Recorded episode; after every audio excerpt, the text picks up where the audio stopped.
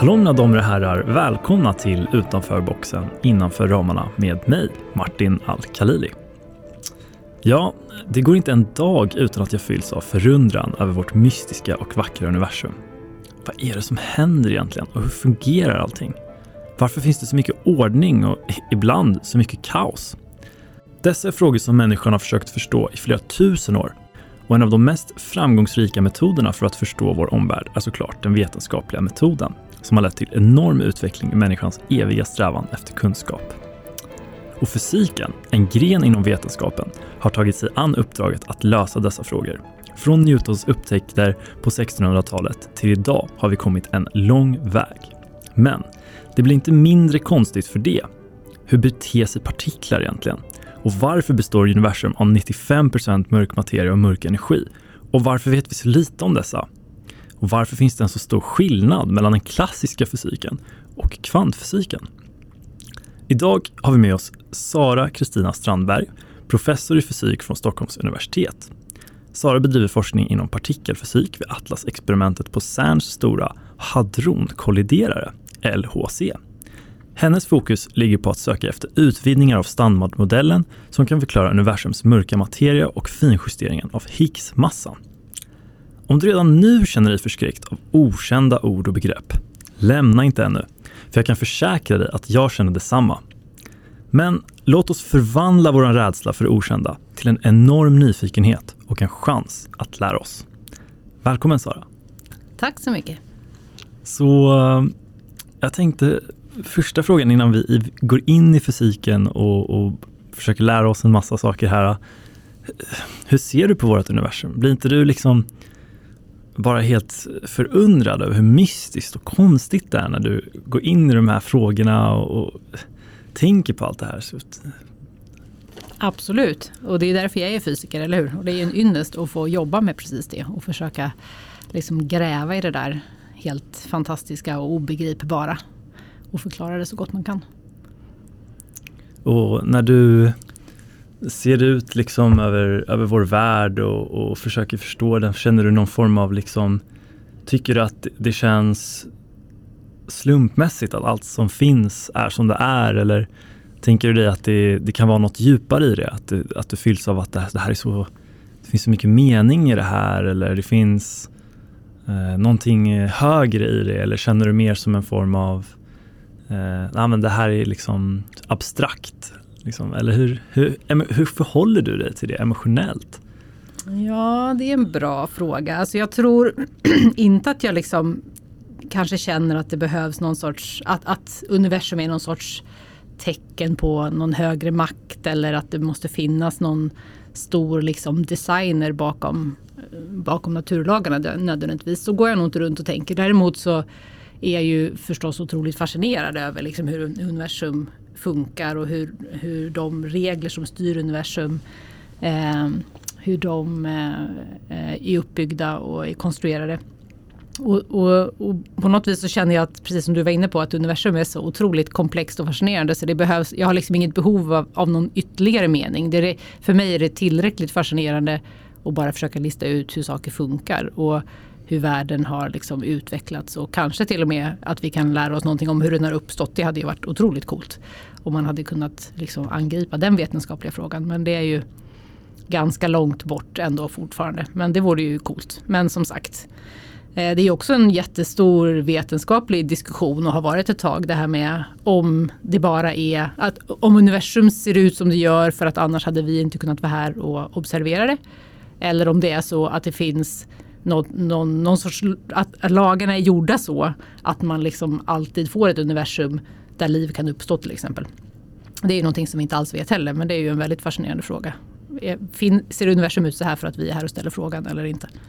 Just det, det är ju en fråga inom metafysiken där med klocktornsexemplet till exempel.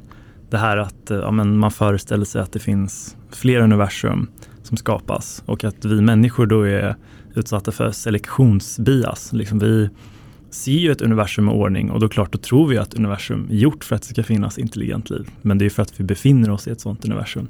Det kan ju vara så att 99% av andra universum är helt totalt kaos. Det finns ingen möjlighet för liv att existera. Exakt, precis. Och man kan också fundera över, det är en annan intressant filosofisk fråga, det här med matematikens roll. För det har ju visat sig än så länge i alla fall att matematik är ett väldigt kraftfullt sätt att beskriva universums lagar. Och i det, säger det oss någonting djupare? Är det bara ett språk eller är det så att matematiken har någon djupare mening? Liksom? Det är också, kan man också fundera på om man vill fundera på svåra saker. Och vad tror du? Jag har ingen aning. Alltså jag brukar värja mig från de där frågorna genom att säga jag är bara en enkel experimentalist. Alltså jag har nog egentligen intagit en position där som jag liksom sa från början, det är så tillräckligt spännande att bara lista ut hur saker funkar. Och jag har inte kanske så stort behov av att tro det ena eller andra. Jag är bara liksom lite besatt av att få svar på frågorna. Så. Och sen så, annars hade jag väl blivit filosof då och inte experimentell fysiker. Just det. Det är därför du är fysiker och jag pluggar filosofi. Så. Eller hur? Nej, men de är ju förstås väldigt sammankopplade. Det är ju förstås mitt behov av att få svar på de här frågorna som gör att jag är fysiker. Men jag tycker att det är roligare att försöka få svar på frågorna genom att göra experiment än att bara fundera på vad meningen med dem skulle kunna vara eller vad det finns för. Ja, det är också spännande, men jag tycker att ibland är det svårt att bli konstruktiv då. Det är lätt att bara, i alla fall för mig som inte är utbildad filosof, bara liksom gå runt i cirklar. Ja, jag förstår dig och jag menar, vi har inget svar förutom det vi kan observera. Det är det vi är mest säkra på liksom. Men jag tänkte fråga dig, hur ser du människans roll i universum? Hur ser du våran position i det hela? Tycker du att vi har en betydelse i det hela, stora hela, eller är vi bara några liksom apor på en planet som är förvirrade? Ja, men där har jag nog, alltså om man tittar på varför jag blev fysiker så var det nog precis det att jag kände mig väldigt främmande för att jobba med någonting som satte människan väldigt tydligt i centrum. För att när man har liksom förstått hur stort universum är och hur mycket det finns där ute så känns det lite... Alltså det känns lite inskränkt på något vis att tro att vi skulle vara så himla speciella. Och då ägna hela sitt liv åt någonting som bara har med människor att göra kändes liksom ynkligt på något vis. När man kunde greppa liksom, det är mycket större. Så jag tror nog inte att människan har någon speciellt unik position i universum. Det bara råkade bli så att jag blev född som människa. Liksom. Ja. Så du gillar att du inte är i centrum av universum ur det perspektivet. Absolut. Mm. Kul. Okej. Men jag minns också att och snälla sig till mig nu om jag är fel. Det finns någon så här kosmisk strålning, bakgrundsstrålning. Mm. Vad heter det? Ja, den heter den kosmiska bakgrundsstrålning. Det är helt just rätt. Det. Mm. Och berätta gärna lite om den. Vad är det den innebär? Ja, nej men så här kan man säga då att den består ju av ljus då, men inte ljus som vi kan se. För att ljus är ju egentligen en partikel som heter fotoner. Och de fotoner vi kan se har en viss energi, men sen finns det jättemånga fotoner som har annan energi och de kan vi inte se. Antingen har de för hög eller för låg energi för att vårt öga ska uppmärksamma det. Så vi kan ju bara se det man kallar för synligt ljus. Men fotonen, den är budbärarpartikeln för den elektromagnetiska kraften, som är en av våra fundamentala naturkrafter. Och den kraften påverkar allting som har en elektrisk laddning. Vilket betyder att fotoner också då reagerar med saker som har elektrisk laddning. Och om man går tillbaka långt, långt i universums historia så alltså från början fanns det ju bara partiklar. Sen så slog de här partiklarna ihop sig till atomkärnor men elektronerna var fortfarande inte bundna till atomkärnan utan man hade liksom en ioniserad gas kan man säga. Och då var hela universum laddat då för att elektronerna var fria och atomkärnorna som då var positiva, de var fria. Och då kunde inte fotonerna röra sig speciellt långt i universum innan de reagerade med en elektron eller en atomkärna och liksom sögs upp eller stördes i sin bana och sen så kunde de absorberas och sen skickas ut igen i en annan riktning med en annan energi och sådär. Men ungefär 300 000 år efter Big Bang, då hade universum kylt ner så pass mycket så att de här elektronerna bands till atomerna. Och vi fick istället då neutrala atomer istället för atomkärnor och elektroner. Så då blev universum elektriskt neutralt på liksom den större skalan. Och då kunde helt plötsligt fotonerna börja färdas genom universum obehindrade. Och det är det som vi idag kallar den kosmiska bakgrundsstrålningen. De här fotonerna släpptes fria då, 300 000 år efter Big Bang, och sedan dess har de bara färdats genom universum. För universum är ju väldigt tomt och väldigt elektriskt neutralt på den stora skalan då. Och sen har de blivit kallare och kallare för att universum har blivit större och större och kallare och kallare. Och nu har de en väldigt låg temperatur, bara några grader över absoluta nollpunkten. Men vi kan ju se dem, inte då med våra ögon, men med speciella vetenskapliga instrument. Okej, och hur långt sträcker sig då, alltså hur långt ut kan vi se med den kosmiska bakgrundsstrålningen? Alltså det finns väl någon gräns till hur mycket liksom vi kan se av universum? Ja men precis, de här fotonerna rör sig i ljusets hastighet. Så att, och vi kan ju aldrig se, vi kan aldrig se längre än vad de här fotonerna hade hunnit färdas. Så det finns ju ett synligt universum där gränsen sätts av precis hur långt har fotonerna behövt färdas för att komma till oss. Liksom. Och utanför det så vet vi ingenting om hur universum ser ut. Så helt enkelt, fotonerna har inte hunnit färdats tillräckligt långt för att vi ska kunna observera. Exakt. Den fotonen som började sin väg någonstans ännu längre bort har ännu inte hunnit komma till oss. Fascinerande. Jag tänker...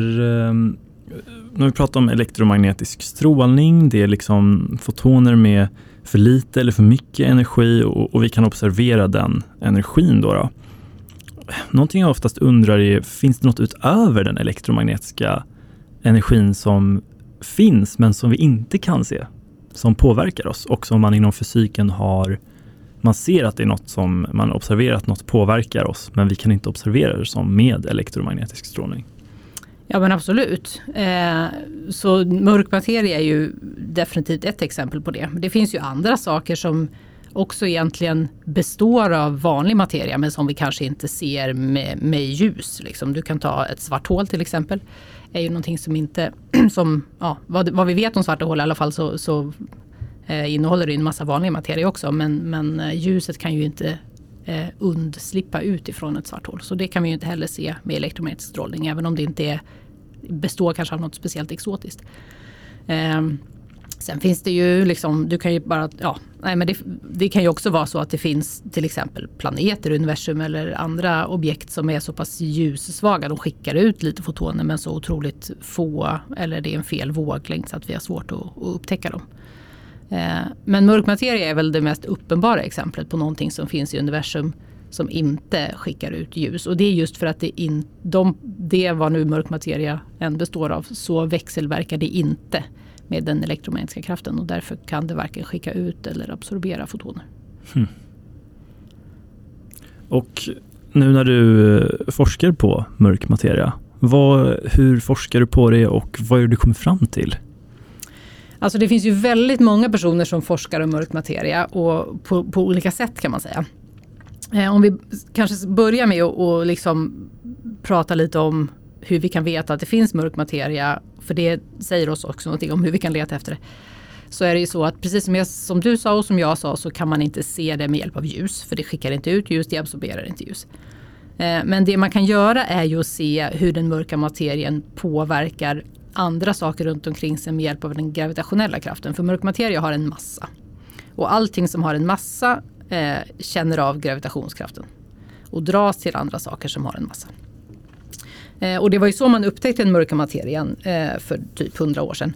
Att man såg att galaxhopar till exempel på himlen som rör sig. Om man försökte räkna ut hur de skulle röra sig givet massan hos de objekten som man kunde se på himlen som skickade ut ljus och som man därför visste om, så gick liksom inte ekvationen ihop. De rörde sig fel.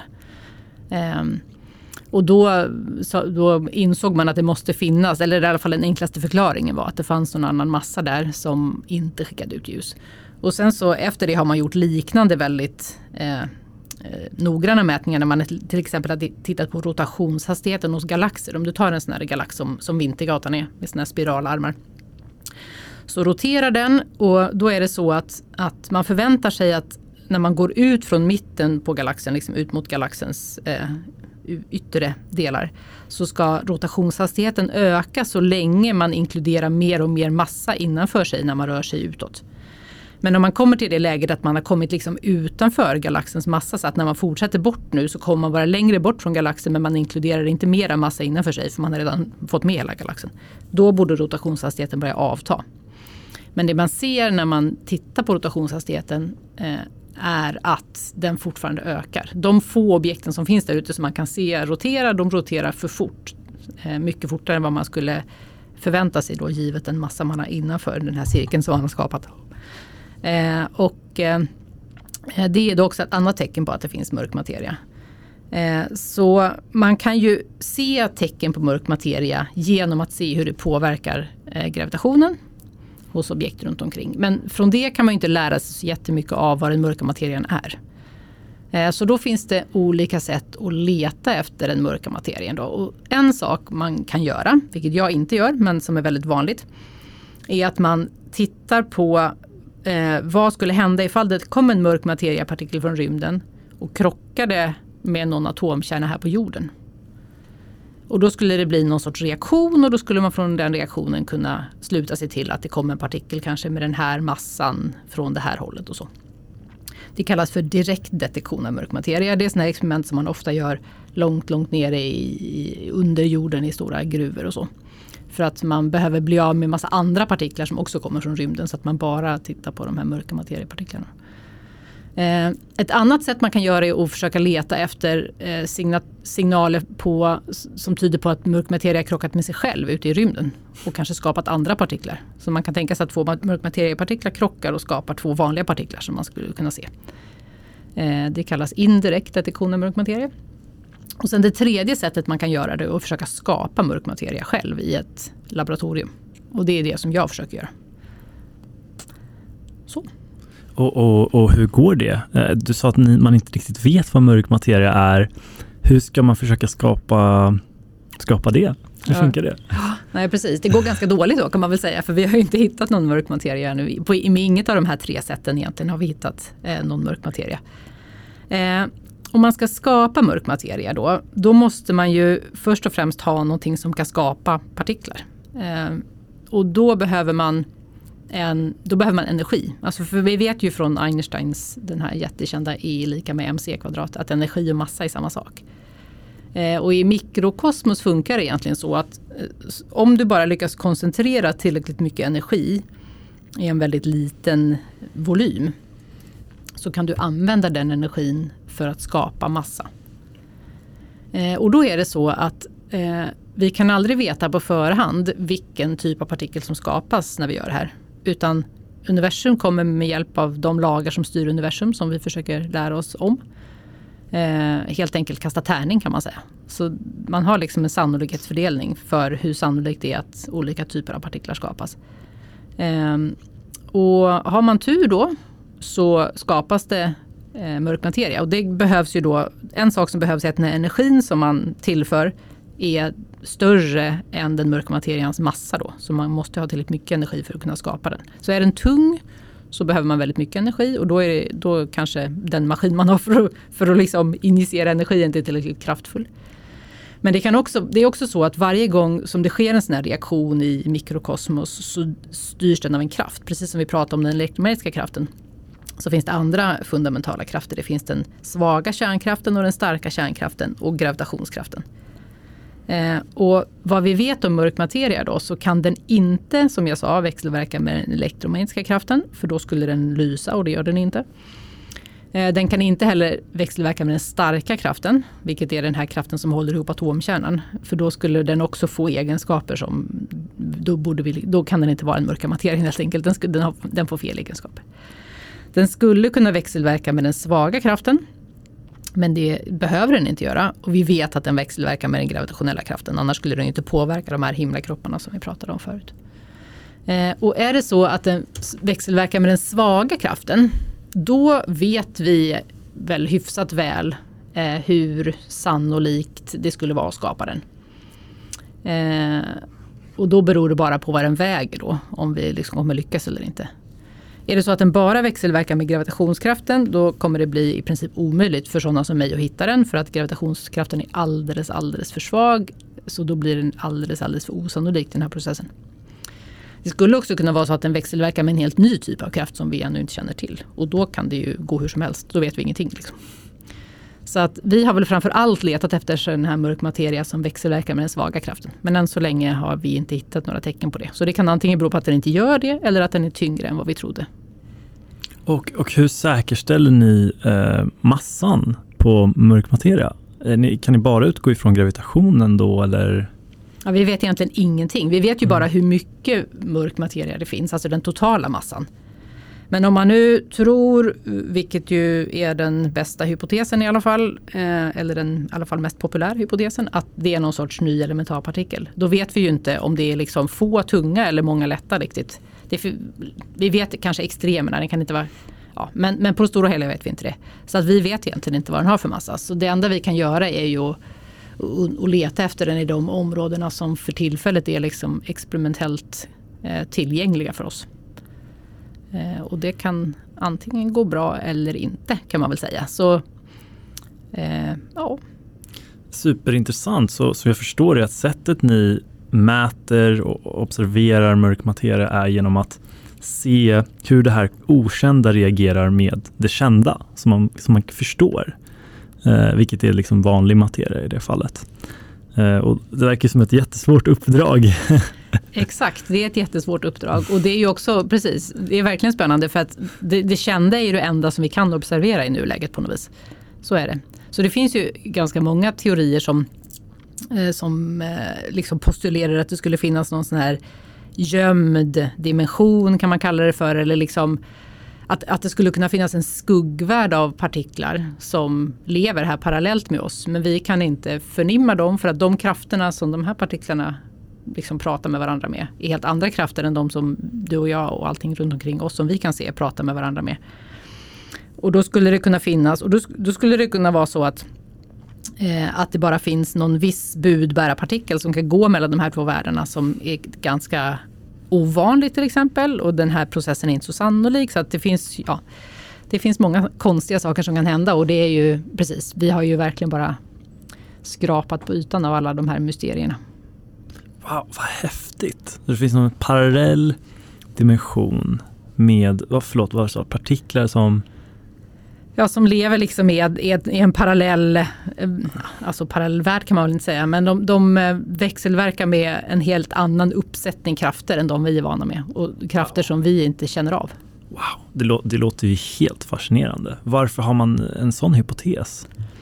Ja, alltså en sån hypotes har man väl för att den skulle förklara ganska många saker som man har problem med i våra nuvarande modeller.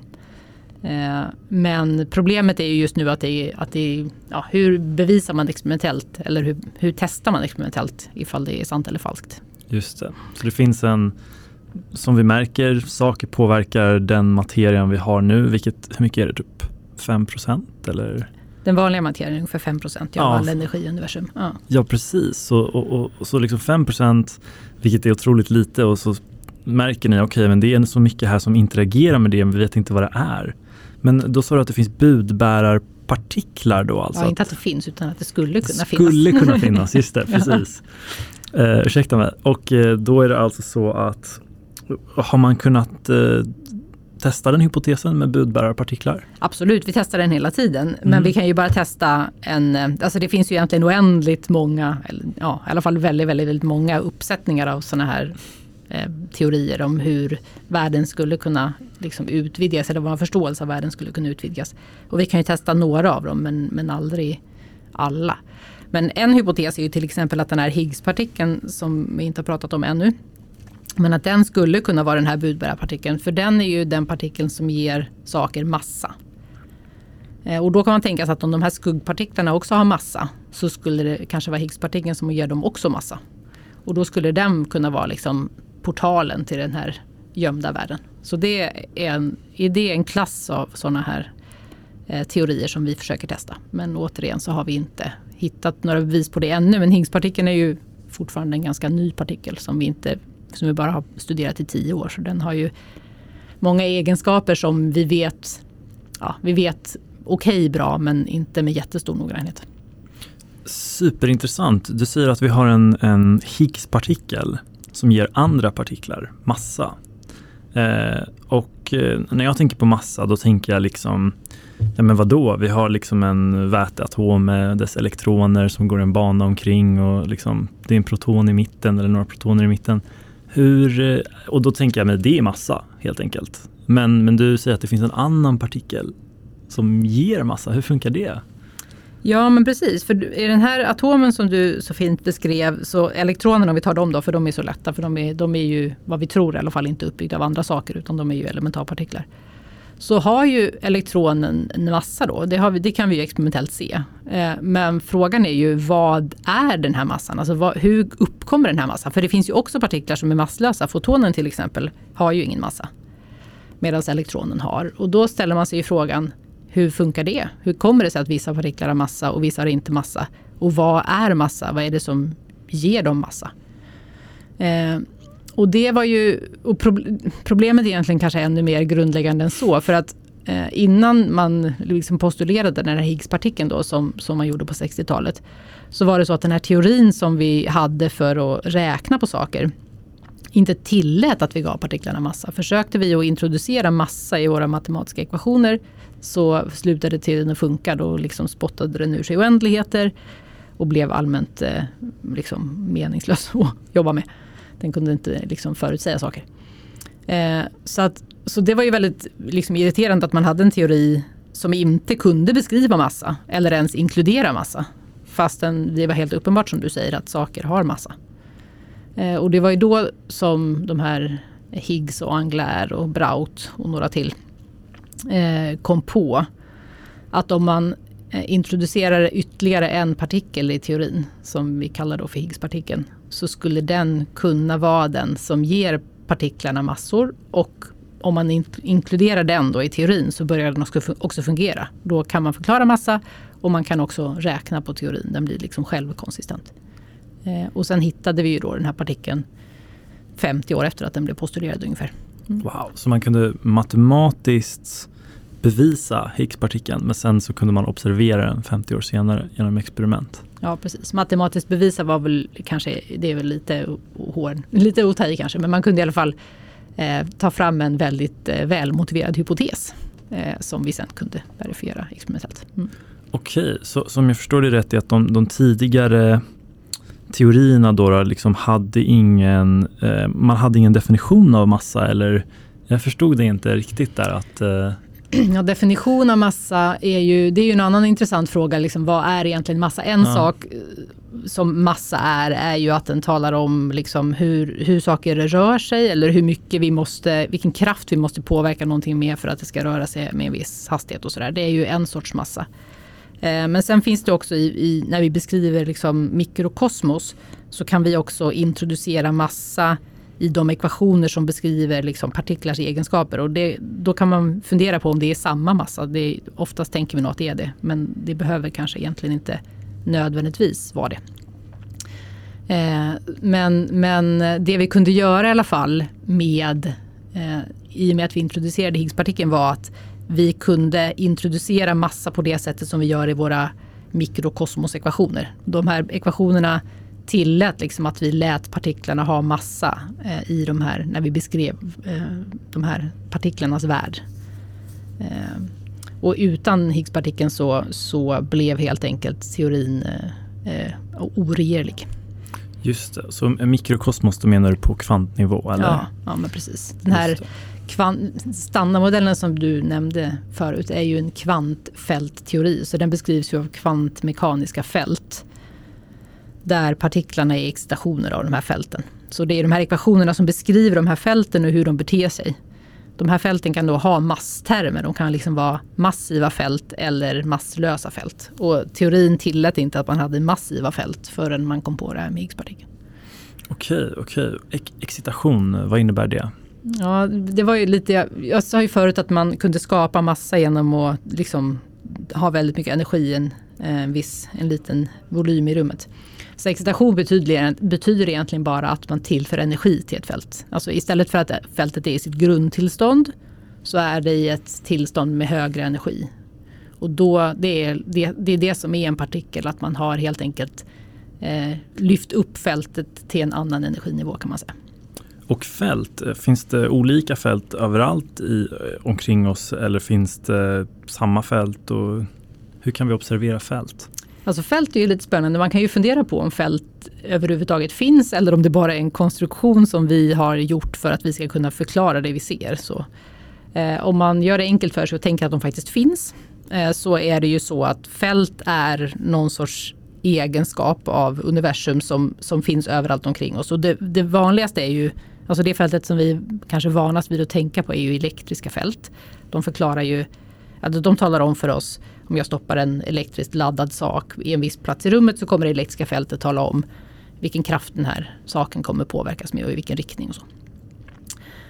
Så ett elektriskt fält är ju ett fält som har både en styrka och en riktning. Det är ett vektorfält som man brukar säga. Och sen så kan det också finnas skalärfält som då är fält som bara har en siffra men ingen riktning. Och då kan man, temperatur till exempel, ett temperaturfält skulle ju vara ett typiskt sånt fält. Det är bara liksom ett tal som talar om hur varmt någonting är men temperatur har ingen riktning. Det man gör då i kvantfältteori att man tänker sig att det finns ett sånt här underliggande fält för varje typ av partikel. Så att det finns ett elektronfält, det finns ett uppkvarksfält och så. Det finns inget protonfält för att protoner är ju en sammansatt partikel då. Och de här finns överallt runt omkring oss och de är, om vi inte stör dem så är de i sitt grundtillstånd och då är de ganska tråkiga. Men om man exciterar dem, om man tillför energi till fältet så kan man då skapa en sån partikel som hör ihop med det här fältet. Och Higgs-fältet då är det enda fältet som vi känner till som det som gör Higgs-fältet väldigt speciellt är att det är det enda fältet vi känner till som har ett värde som inte är noll när det befinner sig i sitt grundtillstånd. Och det är det som gör att det kan ge andra partiklar sina massor. Men det är ganska matematiskt komplicerat kanske. Men man kan förstå kanske att i och med att det finns där hela tiden och det är alltid liksom påslaget så kan de andra partiklarna känna av det här fältet på ett speciellt sätt. Och det är hur starkt de känner av Higgsfältet, hur starkt de kopplar det Higgsfältet som vi brukar säga. Det är det som avgör då hur massiva de blir, hur stor massa de får. Är vi säkra på att... Eller tror man att liksom den här 5% av den här massan som vi har interagerar med Higgsfältet? Alltså det behöver inte vara så. Så det enda man kan säga är väl att alla partiklar som vi hittills har upptäckt som har massa verkar med väldigt stor sannolikhet få sin massa från Higgsfältet. Det var ju en öppen fråga när vi hittade Higgspartikeln. Är det så att Higgspartikeln faktiskt ger massa åt alla partiklarna som vi känner till? För det finns ganska många olika partiklar som har ganska olika egenskaper och sådär. Men så verkar det vara. I alla fall med den precision vi har idag så har vi inte sett någonting som motsäger det. Så då är det ju förstås den enklaste utvidgningen då blir ju att även nya partiklar som har massa skulle få den av Higgsfältet. Men det behöver inte vara så. Det finns gott om sätt att skapa massa på andra, mera kreativa sätt. Okej, intressant. Så man har hittat sätt att skapa massa utan Higgsfält och Higgspartiklar alltså? Det skulle till exempel kunna finnas flera Higgspartiklar också. Det behöver inte vara så att den här som vi har hittat är den enda. Aha, okej. Så det är en möjlighet. Okej. Och förlåt, berättade du tidigare hur man hade observerat en Higgspartikel? Eller? Nej, det sa jag nog bara i förbifarten att vi hade observerat. Men precis. Den här stora hadronkollideraren då som du sa i början, den här LHC som jag jobbar på. Det var där man upptäckte Higgspartikeln då för 10-11 år sedan. Så det man gör där, det har vi inte pratat om alls men jag kanske ska ta tillfället i akt och förklara det då. Så det man gör i den här stora hadronkollideraren är att man tar protoner som ju är väldigt vanliga partiklar i universum. Och så accelererar man dem till väldigt, väldigt, väldigt höga energier. Nästan ljusets hastighet. Så de går, när de är på sin sluthastighet så går de i 99,99999% av ljushastigheten. Wow. Är det som är rörelsemängd eller? Ja, rörelsemängd är ju massa gånger hastighet i alla fall. Om man inte räknar med relativistiska formler så är det det. Just det. Men precis. Så att, och grejen är att i och med att ingenting kan röra sig snabbare än ljuset så är det ju så att när man ger dem mer och mer energi, de där protonerna, så går de inte egentligen så himla mycket fortare, för de går redan så vansinnigt fort. Så att den energin som det krävs att ta sig från liksom 99,999 till 99,99999 är jättemycket. Men egentligen går de inte så mycket fortare, utan man brukar ju relativistiskt sett ofta säga att de blir liksom tyngre då de får en sorts relativistisk massa. Det är ett sätt att bara försöka förklara att de får en massa mer energi utan att gå fortare. Just för att man liksom når den här, man är väldigt nära den här absoluta gränsen för hastighet. Men i alla fall, de får väldigt mycket energi. De susar runt i den här ringen. För den här acceleratorn, det är en stor ring. Ett stort rör, tomt rör. Alltså ett rör med vakuum i, kan man säga. Egentligen är det två rör faktiskt, för att man har protoner som måste gå åt båda hållen. För de ska krocka till slut. Så då behöver man ett rör som har protonerna som går åt ena hållet och ett annat rör som har de protonerna som går åt andra hållet. Och så snurrar de runt i den här ringen. Ungefär 11 000 gånger per sekund. Och det kanske inte låter så jättemycket, men, eller så gör det, men det är ännu mer fascinerande när man förstår att den här ringen är 27 kilometer i omkrets. Och sen så har man då bestämt att på 4 platser runt den här ringen så ska man låta de här protonerna krocka med varandra. Så då liksom har man magneter som för dem samman liksom, och gör att de kommer på kollisionskurs med varandra. Och så ibland då så krockar de med varandra, frontalkrockar. Och då får man precis det här som jag pratade om förut. Jättemycket energi i en väldigt, väldigt liten volym. För då tar man all den här rörelseenergin som de här protonerna hade, som var jättemycket. Och så koncentrerar man dem i en superliten volym i rummet. Och då, som jag sa förut också tror jag, så kastar universum liksom tärning och bestämmer sig för sig. Okej, vad ska vi göra nu med den här energin? Och då kan vad som helst hända, så länge, men man kan bara skapa saker som väger mindre då än den energi man har till sitt förfogande. Men har man så mycket energi som en Higgspartikel väger, då kan man skapa en Higgspartikel i de här kollisionerna. Och det var det vi lyckades göra då. Och LHC var den första acceleratorn som hade tillräckligt hög energi för att kunna skapa Higgspartiklar, för den är ganska tung. Och också så är den ganska svår att skapa, alltså de krafterna som styr hur ofta den skapas är liksom svagare än andra partiklar som vi redan kände till, så att kombinationen av att det är en ganska ovanlig process och att man behövde mycket energi gjorde att den tog lång tid att hitta då. Men de här det är en sak som är väldigt fascinerande tycker jag, att man tar de här protonerna som är supervanliga partiklar, och i vanliga fall, alltså i vårt makroskopiska liv så är vi vana vid att om man krockar två saker då går de liksom sönder och så kanske de ramlar isär och du vet något hjul flyger åt ena hållet och någon backspegel åt andra hållet, men man kan ändå fortfarande se att det här är två krockade bilar liksom. Men det som händer i mikrokosmos är ju verkligen att de här protonerna, eller i alla fall det som protonerna består av, för de är ju inte fundamentala partiklar, de består av kvarkar då. Så det är egentligen 2 kvarkar som krockar om man ska vara petig. De förintas då, de försvinner, de upphör att existera och så föds det liksom någon helt ny partikel. Så det är som att jag brukar säga det är som att man ska krocka 2 folkabubblor och så skapar man en Mercedes liksom. Det är ganska coolt. Häftigt, som jag förstår det rätt så är det så att när de här kvarkarna, protonerna krockar med varandra med extrem fart i det här lilla volymet, så bildas jättemycket energi och så blir det till en Higgspartikel. Exakt. Och hur observerar ni då Higgspartikeln? Vad är det som händer? När, liksom, vad är det ni mäter? Vad är det som, liksom... Hur kan vi veta att den har skapats? Det är en väldigt bra fråga. Nej, för precis. Och det är en väldigt bra fråga också för att Higgspartikeln i sig lever väldigt kort tid. Den lever, nu ska vi se, en miljarddels sekund, typ 10^-26 sekunder, 25 sekunder, jag vet inte, något sånt. Så alltså i princip innan du hinner göra någonting så har den redan försvunnit. Det var ju dystert. Men det som är så bra är att när partiklar, vi brukar säga att partiklar sönderfaller, det är någonting som man också pratar om på gymnasiet och sådär, att man har radioaktivt sönderfall och hej och.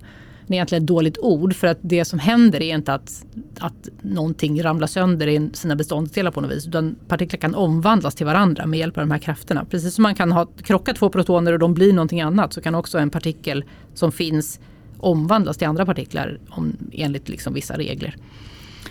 Så Higgspartikeln försvinner och omvandlas till andra partiklar. Och grejen är att vilka partiklar den kan omvandlas till och med vilka sannolikheter, det förutspådde den här teorin väldigt väl. Så de här personerna som postulerade Higgspartikeln då för 50 år sedan, de kunde också väldigt väl räkna ut, givet att det här var den enda nya i den här teorin. Allting annat hade vi redan mätt väldigt noga, och det här, och så la man bara till den här delen. Och då kunde man säga allt om hur Higgspartikeln skulle bete sig. Så man visste redan när man letade efter den att den kommer sönderfalla till de här partiklarna så här ofta och de här partiklarna så här ofta. Så det man gör, och de här partiklarna som den sönderfaller till då, är ofta stabila. De behöver inte, eller i alla fall tillräckligt stabila för att de ska hinna passera genom en detektor innan de liksom blir något annat. Är de elementarpartiklar som den sönderfaller till? Ja, det är de. Så att det vanligaste är att en Higgspartikel sönderfaller till, alltså den kan sönderfalla till olika saker, men den till exempel kan sönderfalla till i två kvarkar. Den kan också sönderfalla till två stycken vad man kallar för Z-bosoner, som är en partikel som man kanske inte har hört så mycket om, men det är en av budbärarpartiklarna för den svaga kraften. Men Z-bosonen är inte heller stabil, så den sönderfaller i sin tur till exempel två elektroner kan den sönderfalla till. Så att om vi tar det exemplet då, så har du Higgspartikeln sönderfaller till två Z-bosoner, varje Z-boson sönderfaller till två elektroner, då får du i sluttillståndet 4 elektroner. Så det är en sak som kan hända. Och det hade man räknat på innan då? Precis, det visste man hur ofta det skulle hända. Då kan man helt enkelt leta efter kollisioner där man ser spåret av 4 elektroner. Och sen är det också så finurligt att om man mäter massan behöver man inte mäta, för det vet man hos elektroner. Man mäter energin och man mäter rörelsemängden, alltså i princip hastigheten hos de här elektronerna. Och också åt vilket håll de rör sig då. Det är ju en del av hastigheten, att man har riktningen också. Då kan man faktiskt ta de här elektronerna och räkna ut vad massan hos de partiklarna som den kommer ifrån var. Så att om man mäter energin och rörelsemängden hos slutprodukterna, så kan man räkna bakåt och få fram massan hos liksom mammapartikeln. Och då kan man se att om man ser flera sådana här händelser med 4 elektroner där hela tiden så liksom är det samma mammamassa som dyker upp, då kan man bevisa att man har hittat en ny partikel. Så det var precis det man gjorde. Och då vet vi alltså hur mycket massa en Higgspartikel har? Exakt. 125 gigaelektronvolt. Så ungefär 125 gånger så tung som en proton. Okej. Är det mycket i relativa termer? Eller? Ja, det är den näst tyngsta partikeln vi känner till. Wow. Okej. Men så Higgspartikeln är någonting som finns det mycket av den i allmänhet omkring oss nu? Eller är det någonting som, hur funkar det liksom? För att du säger att den sönderslås och sen blir den elementarpartiklar. Men vi kan inte riktigt se den direkt. Nej. Utan vi måste räkna på elementarpartiklarna för att kunna bevisa dess existens. Higgspartikeln är också en elementarpartikel. Den är det, okej. Okay. Det är det som är så lurigt med den här sönderfallet. Att det låter som att det ramlar sönder elektroner, eller hur? Precis. Men Higgspartikeln är en elementarpartikel. Den omvandlas till andra elementarpartiklar. Okej. Men för att svara på din fråga då, så kan man väl säga att den inte finns här omkring oss. För att den ska finnas, alltså dels så finns den alltid bara en väldigt kort tid. Men för att den ska kunna skapas och finnas en väldigt kort tid så behövs väldigt mycket energi.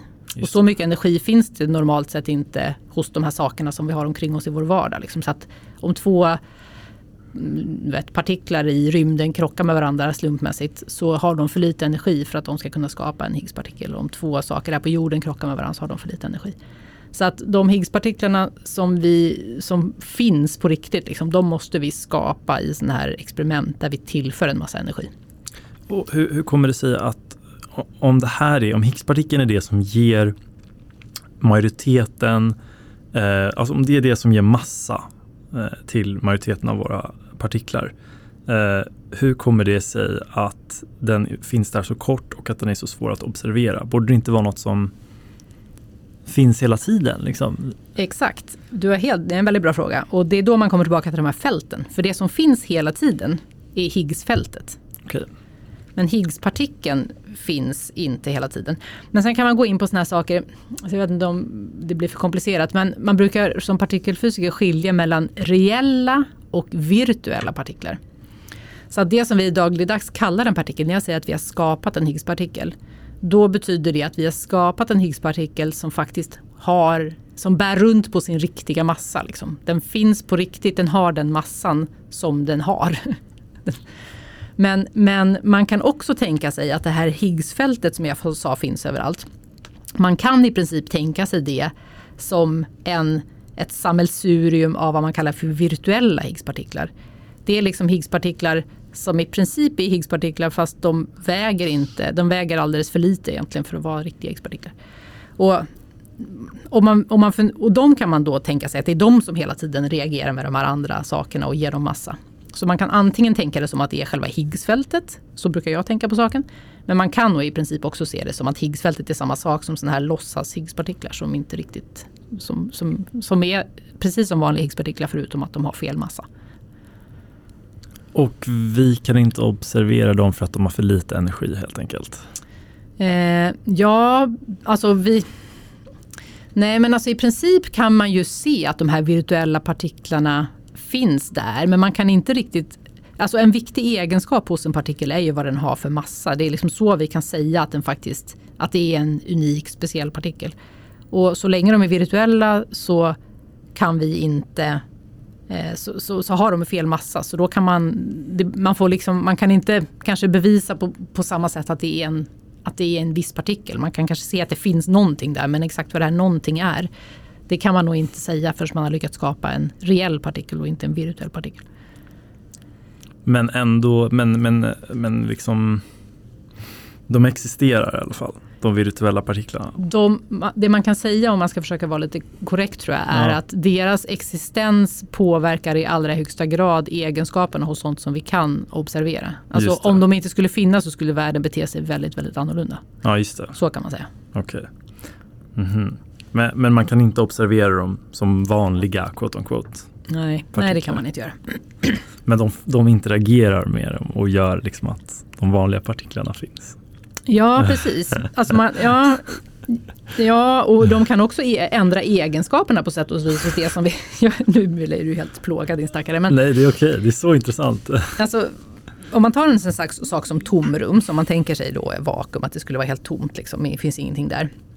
Så är det inte alls sant då, utan vakuum är liksom en bubblande värld av virtuella partiklar. Alltså hela tiden, överallt där vi tänker oss att det är tomrum, så är det egentligen ett sammelsurium av virtuella partiklar som föds och förintas och föds och förintas. Och jag brukar förklara det som att, jag vet inte om du har hört talas om den här Heisenbergs osäkerhet relation, som är att man kan inte mäta till exempel var någonting befinner sig och exakt vad det har för energi eller hur fort det rör sig. De sakerna kan du inte mäta på samma gång. Om du försöker väldigt, väldigt noga bestämma vad någonting är, så vet du väldigt lite om vad det har för energi. Och om du försöker bestämma väldigt noggrant vad något har för energi, så vet du väldigt lite om vad det finns. Och det är liksom en egenskap av att partiklarna beskrivs som vågor, kan man säga. Det är en konsekvens av det. Men en annan variant på den här Heisenbergs osäkerhetsrelation har att göra med energi och tid. Så att att produkten då, alltså om du multiplicerar ihop osäkerheten i tid och osäkerheten i energi, så måste det alltid vara mindre än något visst tal. Så att det betyder i sin tur då att energin kan vara väldigt osäker under en väldigt kort tid. Och det betyder då att universum kan, brukar man säga, låna energi av sig själv. Alltså man kan liksom använda energi som egentligen inte riktigt finns, så länge man bara gör det under en väldigt, väldigt kort tid. Så det som världen gör då, verkar det som, är att använda den här energin för att skapa de här virtuella partiklarna. Men de får inte finnas speciellt länge, för att man har ju bara liksom skapat dem i låtsasenergi på något vis, eller lånad energi. Så därför försvinner de väldigt snabbt. Så de kommer att förintas och kommer att förintas och kommer att förintas. Men om man tar då till exempel, om man tittar på egenskaperna hos en elektron till exempel och försöker lista ut vad den har för laddning, så är det så att den laddningen som vi tycker att elektronen har påverkas av att de här virtuella partiklarna som finns i tomrummet runt elektronen också har en laddning. Så att om de här virtuella partiklarna inte fanns, så skulle det vi mätte som elektronens laddning vara ett helt annat tal. Så på så vis kan man till exempel se att de finns där, men vi kan liksom inte ta på dem på något konkret sätt. Och är det här relaterat till det man brukar säga om att partiklar poppar in och ut i existens? Mm. Är det menar med att energin liksom Absolut, det är nog samma sak. Ja. Okej. Helt fascinerande. Men då är det alltså, då är det så att anledningen till att det är fallet är för att energi då kort lånad energi kommer inom väldigt korta perioder. Ja, alltså. Ja, men precis. Det är i alla fall ett sätt att se på det, att det är så det liksom tillåts skapa såna virtuella partiklar. Men exakt, och det är ju på något vis vilka virtuella partiklar det finns då. Det avgörs av liksom universums fundamentala lagar, så alla partiklar som vi känner till finns ju där någonstans i det här vakuumbubblet. Och det är också de som vi sen då kan excitera upp till att bli riktiga partiklar om vi tillför så mycket energi som behövs för att man faktiskt ska kunna skapa dem på riktigt och inte med bara låtsas energi utan med riktig energi. Ja, just det. Och det sättet man gör det med riktig energi, det är när man kolliderar liksom. Ja, precis. Just det. Mm. Fascinerande. Kommer vi någonsin att tror du någonsin att vi kommer inom fysiken när det utvecklas i framtiden kunna se partiklar och energi och så vidare inte genom att bara vara beroende av det här vanliga liksom 5% massan som vi har hela tiden kan observera? Tror du att det kommer komma ett sånt stadium? Att vi skulle kunna påvisa alltså partiklar som inte växelverkar med de partiklarna vi känner till idag. Precis, är det du menar? Precis, att vi inte är beroende av att observera växelverkan med vår värld, tänkte jag säga. Men liksom de partiklarna som vi vanligtvis kan observera. Det är en väldigt bra fråga. Alltså, generellt sett, om vi ska prata lite för att vinna tid. Alltså, så som vi upptäcker saker, alltså så som vi förnimmer saker, oavsett om det är vi som människor eller om det är genom ett experiment, så är det ju genom att någonting reagerar med någonting. Alltså till exempel en foton kommer in i ett öga och så skapar den en kemisk reaktion som gör att det skickas en signal till din hjärna. Liksom. Och så att om det kom någon sorts hypotetisk partikel som inte reagerade med ditt öga, då skulle du inte se den. Och likadant när vi bygger detektorer då, det här experimentet som jag förklarade som hittade Higgspartikeln, det var 2 stycken och jag jobbar på det ena av dem. Då har vi ju en detektor, jag sa att vi kunde se de här 4 elektronerna som skapades av att Higgspartikeln sönderföll. De här 4 elektronerna kan vi ju se genom att vi har byggt upp en jättestor detektor som är liksom 20x40 meter stor, som består av massa olika lager med kisel och med bly och med massa olika material som vi har valt ut för att vi gör så bra detektor som möjligt. Och de skapar ofta då i sin tur till slut elektroniska signaler. Men det bygger ju på att de här elektronerna när de går igenom vår detektor faktiskt reagerar med detektorn. Alltså det händer någonting med detektorn när partiklarna går igenom. Om de bara skulle gå igenom utan att de reagerade, då skulle vi inte kunna se dem. Så att alltså idag är det definitivt så att vi måste ha någon sorts detektorer för att kunna se hur saker funkar. Och de detektorerna är ju byggda av vanlig materia. Så att om partiklarna inte växelverkar med vanlig materia så kommer de inte växelverka med vår detektor och då kommer de bara passera igenom utan att vi vet om att någonting händer. Om man i framtiden skulle kunna, alltså det är också svårt kanske att tänka sig att vi skulle kunna bygga en detektor av någon så här exotisk materia som inte växelverkar med oss. För det är klart att man kan tänka sig att vi skulle kunna bygga en hel detektor av sådana där skuggpartiklar som jag pratade om förut. Men hur skulle vi kunna göra det när vi inte kan växelverka? Men det är möjligen i framtiden att man skulle kunna, du vet, skicka Higgspartiklar i någon sorts superkoordinerad sak och få de här Higgspartiklarna och bygga upp en detektor åt oss. Och sen så skulle den här detektorn kunna samla in data, så skulle Higgspartiklarna kunna skicka tillbaka informationen till oss. Men jag har verkligen ingen aning om hur det skulle gå till. Men ja, jag vet inte. Någon smart människa kanske i framtiden listar ut det. Det låter ju som verkligen next level science fiction. Ja, lite så. Men det kanske händer. Wow. Om vi inte utrotar oss först. Ja, just det. The Fermi paradox. Precis. Kommer vi att ta oss igenom det här filtret liksom, av utveckling? Eller kommer vi förinta oss själva? Eller någonting annat kanske. Ett svart hål bara kommer från ingenstans. Man vet inte. Vi kommer inte få veta, du och jag. Det kan man vara ganska säker på. Nej, vi kommer inte leva så länge. Fascinerande. Alltså det är så fascinerande. Det är så mycket frågetecken och jag gillar det. Jag gillar att det är så mycket okänt territorium. Det är underbart. Ja, precis. Men det som jag tycker är otroligt härligt med fysik är ju att det är ju helt mind-boggling liksom. Men samtidigt så är det ju mätbart. Alltså det var det vi pratade om i början, att om det bara skulle vara mind-boggling och man liksom inte skulle kunna göra någonting med det, då skulle jag nog bara känna mig frustrerad. Men nu tycker jag bara det är helt fantastiskt att världen är helt galen. Och vi kan ändå liksom göra experiment för att lära oss någonting om den. Och ser du världen, när du gör de här mätningarna och du mäter och alla de här observationerna och så vidare, ser du världen mer som ordning eller som kaos ur en fysikers perspektiv? Nej, jag ser den definitivt inte som kaos. Om jag skulle se den som kaos så skulle jag nog sluta av fysiker. Då skulle det ju vara helt meningslöst. Liksom. Vad ska man... Ja, nej. Men däremot så ser jag den väldigt mycket som slumpmässig. Alltså den är ju inte deterministisk alls, kvantvärlden. Utan den är ju helt och hållet driven av sannolikheter. Den är ju deterministisk i den mening att man vet på totalen liksom, vet man ju hur ofta någonting kommer hända, men varje enskild händelse är ju inte man kan inte förutspå liksom, exakt vad som kommer hända när de här partiklarna reagerar med varandra liksom.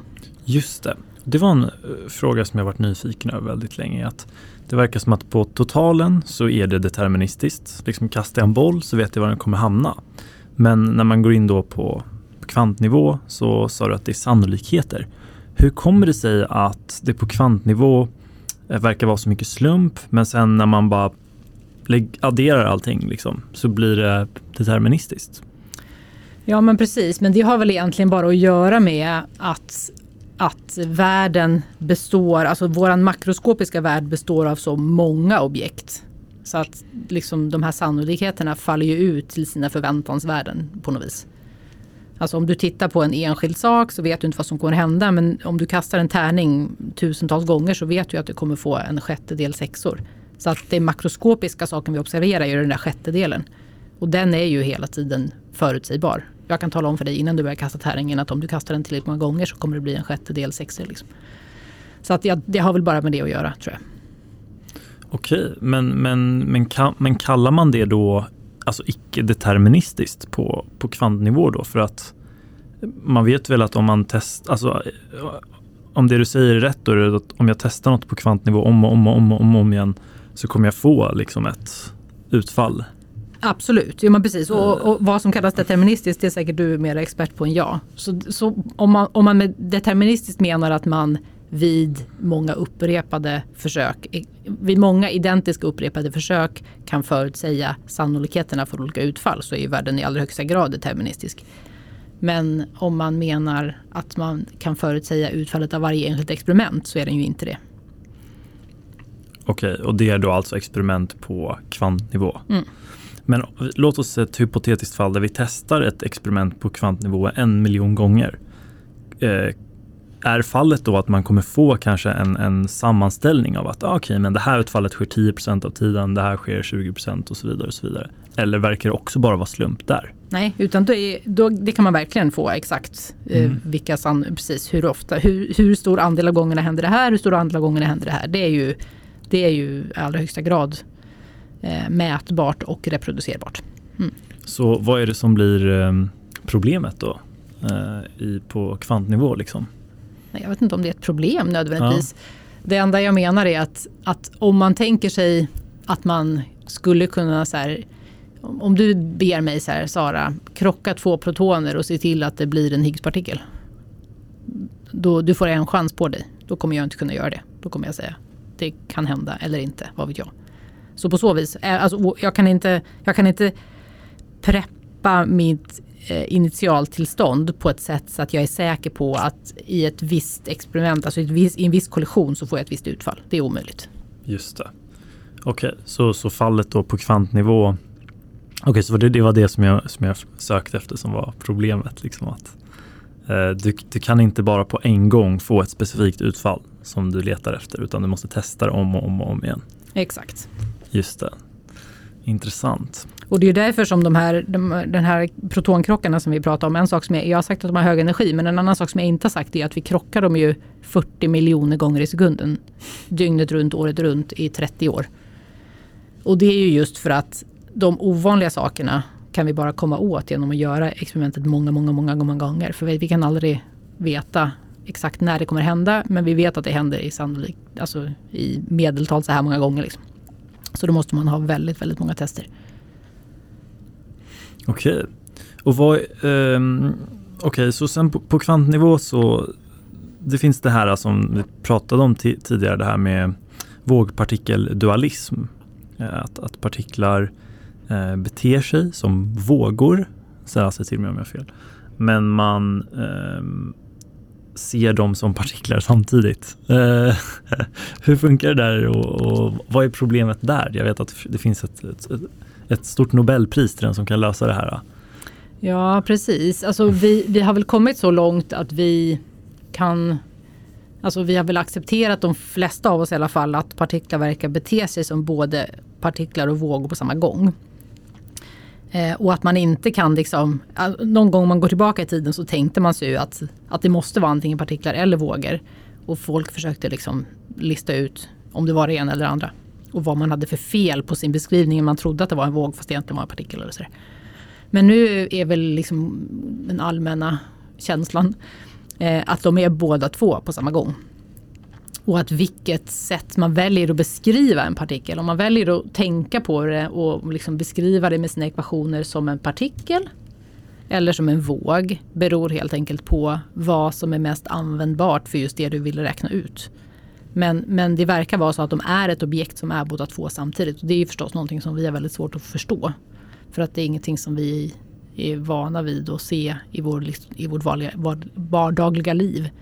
Men det betyder ju inte att ett sånt objekt inte skulle kunna finnas. Liksom. Det är bara vi som är lite för dumma för att fatta vad det egentligen betyder. Så vi liksom som någon form av vibrerande massa som bara går runt här i rum. Jo, men så är det ju. Alltså, om du går ner på detaljnivå så är liksom elektronerna som finns där i våra atomer, de är ju bara sannolikhetsföreningar. Och, de finns ju egentligen på väldigt många ställen samtidigt och så. Och det känns ju väldigt konstigt. Så alla hipsters som säger allt är bara energi, det finns något i det. Absolut.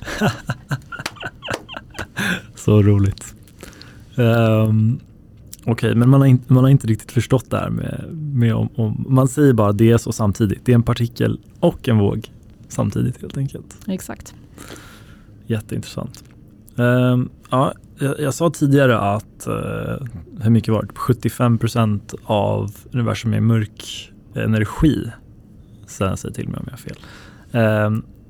Vad vet vi om mörk energi? Vi pratade om mörk materia innan. Nu kommer det här andra. Är det någonting som är liksom, det ligger nära intill eller är det också ett helt nytt kapitel?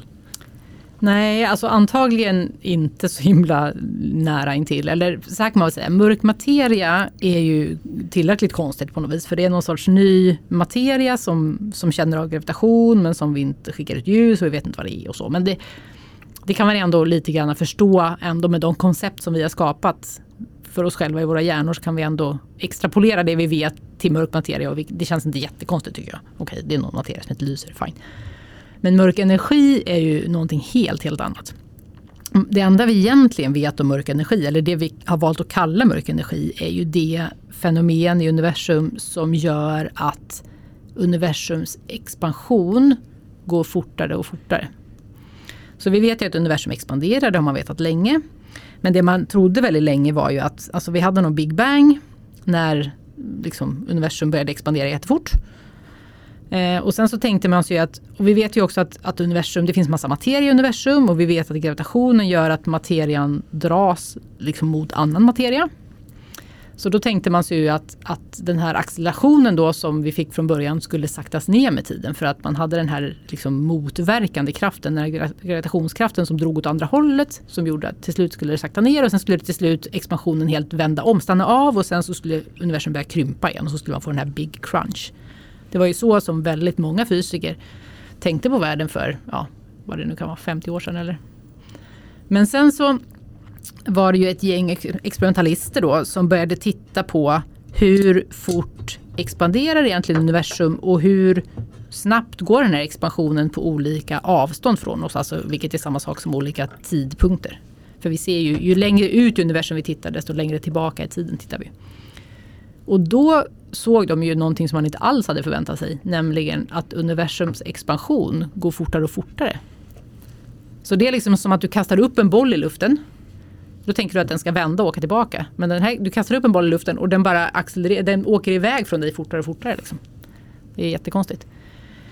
Och då tänker du ju förstås, om du skulle se en sån boll som någon hade kastat upp i luften och som skulle åka iväg fortare och fortare, då skulle du tänka så här, det finns någon kraft som verkar på den här bollen. Någon liksom puttar på den med en osynlig hand. Det är någon, så här, någon står med någon så här lövblå, alltså, eller vad det kan vara. Och precis så tänker vi fysiker också. Vi tänker, universum kan inte expandera fortare och fortare ifall det inte finns någonting som trycker på, liksom. Någon osynlig kraft på något vis. Och det är det vi kallar för mörk energi. Men vad det är, det har vi ingen aning om. Precis, så universum expanderar snabbare. Och om det gör det, alltså det accelererar helt enkelt. Mm. Och om det gör det så måste det finnas en kraft som gör att det accelererar. Exakt. Hypotesen är mörk energi. Precis. Och det var ju det enda egentligen, eller en god tanke var ju att den här mörka energin skulle vara kopplad till just det här bubblande vakuumet som jag pratade om förut. Så att man tänkte sig att det fanns någon sorts energi. För det man behöver också för att det ska funka är att man behöver någon sorts energi som beror på volymen. Alltså om du gör en dubbelt så stor volym så ska du liksom få dubbelt så mycket av den här kraften, kan man säga. Och då tänkte man så här, gud vad klurigt, här har vi ju tomrum. Och tomrum verkar bestå av det här bubblande liksom, soppan av virtuella partiklar. Och det är klart att om jag har dubbelt så mycket tomrum så får jag dubbelt så mycket av de här partiklarna. Så det funkade jättebra. Så tänkte man att det har något med det att göra. Och så började folk räkna på det där och så insåg man att om man nu skulle försöka räkna ut den energi som finns hos de här virtuella partiklarna, då får man ett värde som är på tok förstås. Så typ 100 drygt storleksordningar för stort liksom. Så att då skulle universum ha accelererat jättefort. Så nu har man ett annat problem, vilket är att nu kan man ju räkna ut vad den här energin borde vara i det här vakuumet. Och det kan ju inte vara den energin, för då skulle inte universum expandera så långsamt som vi ser att det gör. Så att ja, det är väl ungefär där forskningen står idag. Att man har en lösning som missar målet totalt och så har man kanske inte så många andra idéer. Och hur vet man att det är 75%? Är det att man bara räknar bort, eller? Nej, men det vet man ju framför allt från den här kosmiska bakgrundsstrålningen. Okay. För det är den kosmiska bakgrundsstrålningen... Man har kunnat mäta... Okej, låt mig börja om. Den här kosmiska bakgrundsstrålningen, jag sa att den har blivit väldigt, väldigt kall för att universum har utvidgats så mycket och kylts ner sen den liksom släpptes fri. Men om man mäter temperaturen på den väldigt, väldigt, väldigt noga så ser man att det finns fluktuationer. Alltså strålningen är inte exakt samma temperatur på olika delar av himlen. Utan det finns liksom en liten krusning i den här temperaturfördelningen. Och det man har gjort med de här, den senaste kallades ju Planck, det är olika satelliter man har skickat ut i rymden som har mätt de här temperaturen på den här bakgrundsstrålningen väldigt, väldigt noga. Och då har man kunnat se, alltså om man tittar på hur den här fördelningen ser ut så kan man helt enkelt jämföra det med hur den borde se ut givet olika blandningar av mörk energi, mörk materia och vanlig materia. Så att om man ändrar de här tre komponenterna, alltså deras relativa storlek, så kommer de här krusningarna att ändra sig. Och då kan man från det konstatera att 5% är vanlig materia, 25% mörk materia och 70% ungefär mörk energi. Okej, så man utgår alltså från temperaturen i det fallet? Ja, precis. Temperaturvariationerna. Precis. Jag tänker fråga dig, vad mer finns det som är mind-boggling för dig just nu som vi håller på att forska inom men som vi är nära på att upptäcka svaret till? Finns det någonting sånt? Ja, alltså en annan sak som vi inte har varit inne på som är mind-boggling är ju det här med materia och antimateria. Det har vi inte pratat om. Mm-hmm. Och om vi är nära att upptäcka svaret, det vet jag inte. Men vi har i alla fall möjligheter kanske att för första gången testa en del grejer som vi inte har kunnat testa förut, som har med det här att göra. Men låt mig börja från början. Så att om vi tar den här standardmodellen igen. En annan sak som jag borde säga, för att få det sagt, är att den här standardmodellen som vi har forskat fram då, som består av alla de här olika elementarpartiklarna som vi känner till, och Higgspartikeln var den sista, och i och med Higgspartikeln så blev den här man kunde räkna med den jättebra, och den funkar superfint. Den funkar verkligen superfint i våra laboratorier, så alla experiment som vi har gjort med såna här partikelacceleratorer och andra grejer på jorden, har utfallet av de experimenten har helt och hållet kunnat förutsägas av den här teorin. Så att den funkar liksom superbra och till otroligt hög precision. Samtidigt så innehåller ju den här teorin inte mörk materia till exempel, så något fel är det ju på den, och inte mörk energi heller kan den inte förklara, så att den kan ju förklara väldigt väl de här 5% och väldigt jättedåligt de här andra 95%. Så, men med det sagt då, så är det ändå så att i våra laboratorieexperiment så funkar den jättebra. Och den här teorin har i princip en helt perfekt symmetri mellan materia och antimateria. Så att när vi krockar partiklar för att skapa andra partiklar, så skapar vi alltid materia och antimateria i samma andel. Alltså det verkar verkligen vara så att om man skapar till exempel ett par av kvarkar, brukar vi lite slarvigt säga, men det man egentligen gör är att man alltid skapar en kvark och en antikvark. Skapar man ett par av elektroner, så skapar vi alltid en elektron och en antielektron. Teorin är liksom väldigt symmetrisk mellan materia och antimateria. Och de här lagarna som styr hur partiklarna kan omvandlas till andra partiklar och sådär, de är också väldigt lika mellan materia och antimateria. Så att hur en elektron beter sig och hur en antielektron beter sig är i princip helt identiskt. Så att då kan man ju tänka sig att om det är den här teorin som då styr allting i universum på partikelnivå, så borde det också varit den teorin som styrde Big Bang då, när universum en gång liksom skapades. Och då borde det ha skapats lika mycket materia som antimateria. För när vi gör våra experiment och skapar materia, så gör vi alltid lika mycket av båda. Så då borde ju universum också gjort lika mycket av båda då, någon gång för länge sedan. Men om det var så, då borde all materia ha annihilerats, alltså förintats med all antimateria, och så hade det varit ett tomt universum kvar.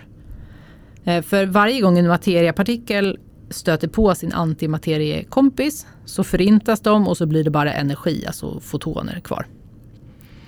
Så att om det var så att det skapades exakt lika mycket materia som antimateria i universum, och lagarna är sådana som vi tror, då borde vi inte ha funnits här. Då är det är liksom ett mysterium att det kan finnas någon materia kvar som du och jag kan bestå av. Så att då är det mest liksom rimliga att det finns en liten skillnad mellan materia och antimateria i de här lagarna, som gör att när man liksom tar då, universum har ju funnits ganska länge, så att liksom över tid så har det liksom utvecklats ett litet överskott av materia över antimateria. För att när partiklar sönderfaller eller reagerar med varandra, så är det lite mer sannolikt att det blir en materiapartikel eller en antimateriapartikel, och sen ackumuleras det här över tid, och sen till slut så har vi liksom ett helt universum med materia i överskott. Men de processerna har vi ännu inte hittat. Alltså det finns vissa delar av vår teori som är olika mellan materia och antimateria. Men sannolikheten för de processerna, kan man säga, är för liten för att det skulle kunna förklara hela vårt universum. Utan det skulle kanske hade hela vårt universum bestått av bara en enda galax, då hade den asymmetrin som vi redan känner till varit tillräcklig för att förklara det. Men alla de här galaxerna som finns i vårt universum, så mycket asymmetri har vi liksom inte hittat. Så att det är en sak som vi försöker titta väldigt mycket på, om vi kan förstå den här asymmetrin, alltså om vi kan hitta andra processer i våran teori som har en asymmetri mellan materia och antimateria. Och just nu har man hittat vissa sådana asymmetrier i processer som har att göra med kvarkar. Alltså hur kvarkar omvandlas till andra kvarkar och sådär. Där finns det vissa processer som inte följer de här symmetrilagarna riktigt. Men det man faktiskt inom ganska snar framtid kommer kunna testa är huruvida detsamma gäller för neutriner, som är en annan sorts elementarpartikel. Så det är någonting som, det är inte exakt de experimenten som jag gör, men det är ändå experiment som liksom sker inom partikelfysik forskningen som kommer kanske, ja, om säg 20 år så vet vi kanske. Wow. Så för varje materia finns det en antimateria. Och när materia och antimateria kolliderar så blir det bara energi, fotoner. Men om det fanns lika mycket av båda så skulle ju allt bara bli energi, och så är inte fallet. Så då är det så att man tror att det finns mer materia än antimateria. Exakt. Och du sa att man skulle testa det här med andra partiklar som neutroner i så fall. Eller? Neutriner, sorry. Precis, så det är två olika partiklar. Neutroner är ju sådana här, de består av kvarkar. Neutriner är de här, de är som elektroner till exempel, fast oladdade. Så oladdade elektroner kan man säga. Okej. Okay. Och så min första fråga är där är hur kan man bevisa en antimateria materias existens? Ja, det är väldigt enkelt. Det gjorde man redan på 30-talet. Okej. Så det är helt enkelt, du kommer ihåg att jag sa att en partikel, alltså en viktig egenskap hos en partikel är dess massa. Så man kan egentligen säga att om man hittar ett liksom bevis på att någonting har skapats som har en väldigt speciell massa, då är det liksom, och så också att det reagerar med andra partiklar på det sättet som den partikeln förväntas göra. Då kan man säga att så, nu har vi hittat en elektron, för här har vi hittat någonting som har precis elektronens massa och den reagerar med andra partiklar precis så som en elektron förväntas göra. Om man då hittar en partikel som har precis alla egenskaperna hos en elektron, förutom att den har motsatt laddning, den är plusladdad istället för minusladdad, då har man hittat en positron, en antielektron. Och det gör man enklast genom att det vi gör för att lista ut vad en partikel har för laddning är ofta att vi tvingar partikeln att gå igenom ett magnetfält. Och då är det så att när en laddad partikel går igenom ett magnetfält så böjs dess bana av. Det börjar gå i en cirkelbana. Och då kommer det liksom böja åt höger eller vänster beroende på om det är plus eller minus laddad. Så att det kunde man redan som sagt på 30-talet se att man hade skapat en partikel som var precis som en elektron fast den rörde sig åt fel håll liksom, i ett magnetfält. Och det var en positron. Inte en proton. Nej, precis. En positron är en antielektron. Så elektronen är den enda som har en antipartikel som har fått ett speciellt namn. Alla andra kallar vi bara för antiproton eller antimyon eller... Men elektronens antipartikel fick ett eget namn, positron, för att det var den första man upptäckte. Och har den samma elementarladdning eller fast i motsatt, eller hur funkar det där då? Som elektronen? Ja, precis. Den är exakt som en elektron förutom att den har laddningen plus 1e då istället för minus 1e. Aha, så så antiprotonen har den samma laddning som en elektron och har en... Exakt, så en antiproton skulle ha laddning minus 1. Okej, wow. Och det har man alltså observerat i de här magnetfälten. Ja, precis. Och det är liksom totalt oexotiskt. De skapar vi hela tiden. Så, så för mig är liksom en antielektron och en elektron, de är så lika för mig så att jag bemöder mig inte ens med att kalla dem olika saker. Jag brukar bara kalla dem för elektroner allihopa för att det är mycket enklare än att gå runt och säga antielektron. Okej. Så det är verkligen inte alls exotiskt. Så det är därför det är så fascinerande att hela vårt universum verkar bestå av bara materia. För mig som partikelfysiker är liksom materia och antimateria helt utbytbara och totalt liksom lika vanliga och lika, ja, de är samma lika allt liksom, förutom just laddningen då. Men det är ju... Wow, och vad var det som den här upptäckten med neutriner kommer att leda till?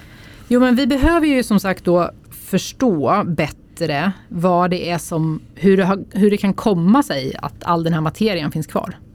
Och då behöver vi processer som gör skillnad på materia och antimateria. Processer som gör att det är lite vanligare att vi i slutändan får materia i en reaktion än att vi får antimateria. För om de här reaktionerna får gå över lång tid i universum så kommer man till slut då att ha liksom anrikat en viss mängd materia. Men just nu så har vi inte tillräckligt många och starka sådana processer för att förklara all den här materien vi har omkring oss. Men det vi hoppas på är att vi ska se att de här neutrinerna, deras reaktioner skiljer sig lite mellan materia och antimateria. Så att de här neutrinerna skulle under universums livstid ha kunnat hjälpa till att liksom anrika materia. Och det kommer vi väldigt snart att kunna testa om det är så. Okej. Så vi kommer alltså kunna testa att det blir med att det finns mer materia än antimateria. Det är det som är resultatet. Vi kommer kunna snälla sig till mig. Nej, men det var rätt. Jag bara försöker krispa till formuleringen lite. Vi kommer kunna hitta flera processer som kan ge materia. Ah, okay. Ja. Men det är väl ungefär, alltså konsekvensen blir det du säger, att vi kan förklara varför det finns så här mycket materia omkring oss. Och är fallet nu att antimateria och materia interagerar just nu och skapar massa fotoner? Absolut. Okej, det händer hela tiden? Absolut. Alltså här på jorden händer det ju inte alltså så här kan man väl säga att här på jorden finns det väldigt lite antimateria. Den enda antimateria som finns på jorden är ju den som är ett resultat av olika typer av partikelreaktioner. Mm. Så att när till exempel när man har radioaktiva sönderfall och sådär, då skapas det antimateria. Mm. Och den antimaterian annihileras sen med den vanliga materian liksom. Men förutom sådana partikelreaktioner så finns det ju ingen antimateria här runt omkring. Alltså den stabila materian, den som liksom finns hela tiden här, som inte liksom sönderfaller eller omvandlas, den är ju bara materia. Men ute i rymden också, där finns det ju också partiklar som susar omkring, och där kan partiklar absolut vara antimateriapartiklar, för till exempel i stjärnorna, så precis som i våran sol, så sker det ju radioaktiva sönderfall och andra sådana processer, och då skapas det också antimateria. Så att när de partiklarna då stöter på en materiapartikel så kommer de att annihileras, så det händer. Just det, och sänder ut mängder med energi. Fascinerande. Och ja, nu när vi ändå är inne i det här med antimateria och materia, och att det sönderfaller och att energi sänds ut, det är ju en del av entropi, eller hur? Säg till mig om jag fel där också.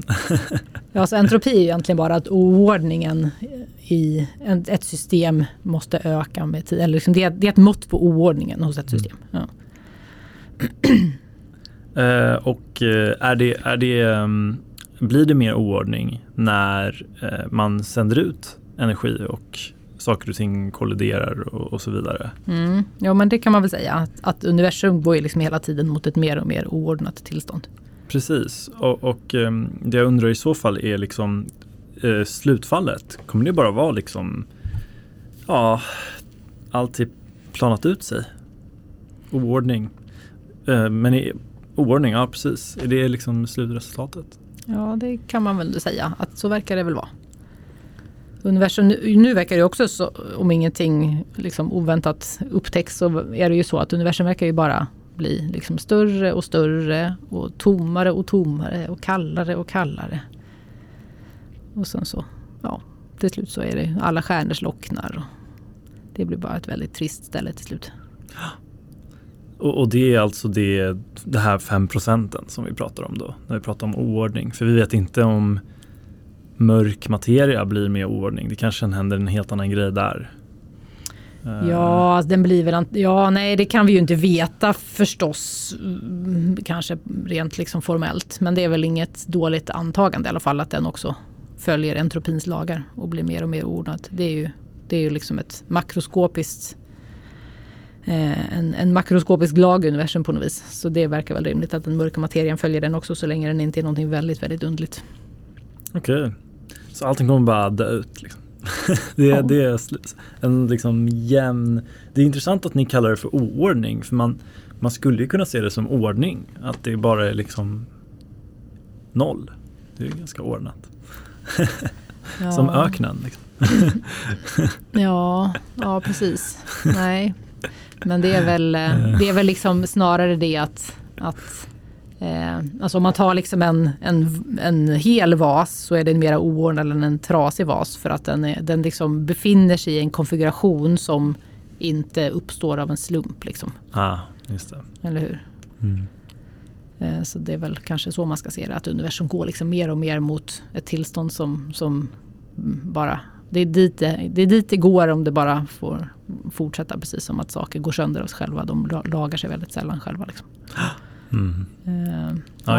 Nej, men så det är ju tur att man inte är evigt liv. Det hade varit väldigt trist där till slut, tänker jag. Ja, precis. Jag hade ett avsnitt om det tidigare. Vi sa att även om människan lyckas leva hur länge som helst så ingen kan stoppa entropin. Så, så är det. Så verkar det vara i alla fall. Mm. The end i den fysiska meningen. Jag tänker också the end för podden. För det här poddavsnittet som har varit superintressant, superlärorikt. Och jag blir så otroligt ödmjuk av hur lite vi vet och hur mystiskt allting är. Och jag tycker om det. Jag är en person som gillar mysterium och att befinna mig i det okända. Så det är kul. Eller hur? Visst hade det varit vansinnigt tråkigt om vi redan visste allt. Eller hur?